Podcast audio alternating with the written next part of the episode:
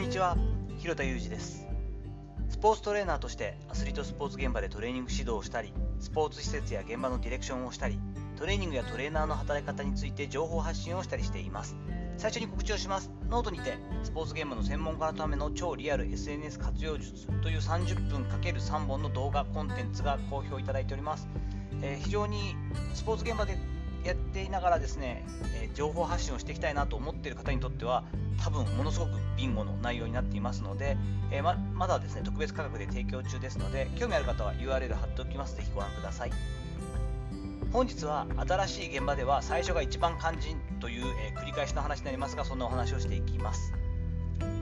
今週に入ってですね初めてある大学の準硬式野球部を本格的に指導開始いたしました。週に2回かな。1回はウェイトをがっちり1回は人工芝エリアで少しこのパフォーマンスにつながる動きみたいなことを指導させていただくちょっと特殊な指導の仕方になるんですけれども、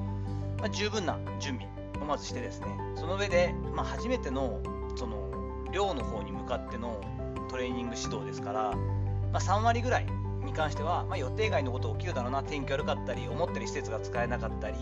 えっと中になったり外になったり道具使えたり使えなかったりするだろうなと想定しながら向かいました。結果的には案の定というかですね第1グループは、えー、外は使えずに中のこのこのエリアでしかできないんですという話。後半組は少し、えー、実際の実技なんかも使えるけれども、えー、っとちょっと内容が違うんですみたいなことがやっぱざらにあったんですけれどもある程度想定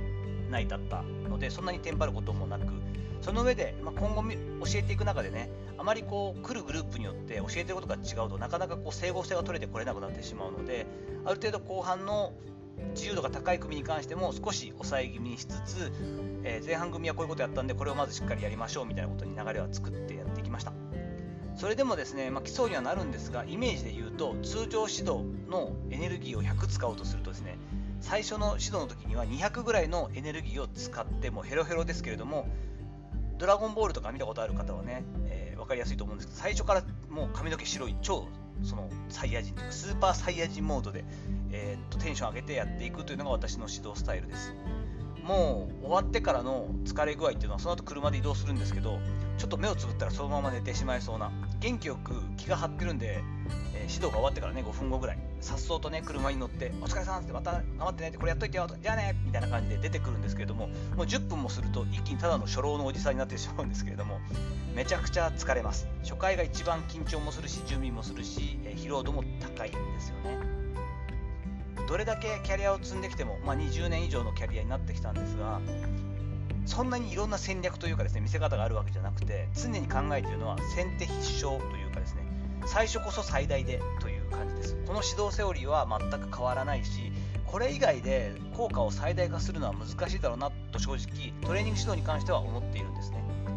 なぜかというと最初に一番まだまだこう鮮度が高くて相手もどんな感じになってくれるんだろうとワクワクしてる。そのまあまあ高い期待値をですね最初の段階でボンと超える上回ることができればそうすることができてさえしまえば最短で信頼を得ることができる。それが最高の手段だからなんですね。一番最初の回で圧倒的に期待値を上回って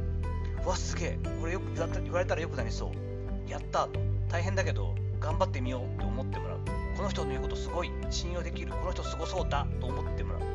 これが結果を出すための最短距離だし最高の手段だからなんですよね。そして信頼を得てしまえばその後多少、まあ、ミスというか私がですねちょっとこう見込み違いがあったりとかですよ。それとかまあ台風が来ちゃったとかですね思ったよりも試験期間中で見れないなんつって予定外のことが起きるっていうのはざらにあるわけですがその後そういったことがですねまあまああったとしてもそれでもすでに好結果を出しやすい土壌っていうのは生まれているんです。1回目にできれば対面そのオフラインでわっって思ってもらっとく。これはこの人の言うことこの人が出す指示、えー、指導のアドバイスみたいなの聞かない手はないよなと。聞かなかったら損するよねっていうところまでまず持っていってしまえば、まあ、間違いなくてですね。逆に言うと最初にあれ？なんか思ってたよりも大したことないっていうかおろおろしてるし落ち着いてないけど大丈夫バタバタしてるけど大丈夫かなと相手から不安に思わせ思われてしまったり相手をちょっと疑いの目を持たせてしまうとですねそこからリカバリーするのはもうどれだけ多分能力ある方でも至難の技だと思うんですね。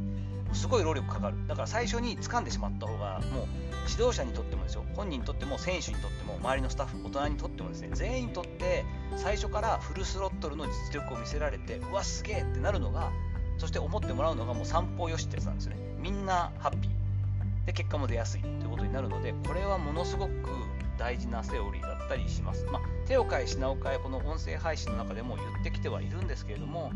まあまずですね最初にしっかり準備と経験とかのその自分のものをフル動員して今のこのチームにとってはこういった伝え方をしてここから入るのがつかみが一番いいなとみんなイメージしてくれるなと、えー、やってみたいと思ってくれるなということでどうだというレベルの違いを見せつける圧倒的な指導をまず見せること。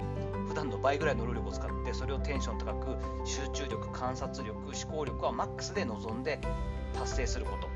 結構だから最初が一番緊張するしハードルも高いんですけどここさえなしてしまえばあとはですねあのある程度ゆとりを持って指導もできますし極端な話それ以降ですね自分だけで戦わなくてもですね時間の都合だったり予算の都合で全て自分がいけない時でもですねもう少し若い世代の自分が信用を受ける専門家の方たちを紹介しつつこういったテーマでやってるからこういったところをしっかり見てくれと。ここだけは徹底させてくれみたいなことで違う人がいたとしてもですね結果や成果が出しやすいこうシステムを作ることもできるんですよね。だからこそすごく俗人的ですけど一番最初にバシッと掴んでしまう。だからこそ最初が一番肝心だったりするんですね。さていかがだったでしょうか？本日はよく言う話ではありますが新しい現場では最初が一番肝心というお話私のセオリーのお話をさせていただきました本日の話のご意見やご感想などあればレター機能を使ったりコメント欄にお願いいたします。いいねやフォローも引き続きお待ちしております。どうぞよろしくお願いいたします。本日も最後までお聴きいただきありがとうございました。この後も充実した週末をお過ごしください。それでは日曜日お休みですけれども月曜日またお会いしましょう。広田裕二でした。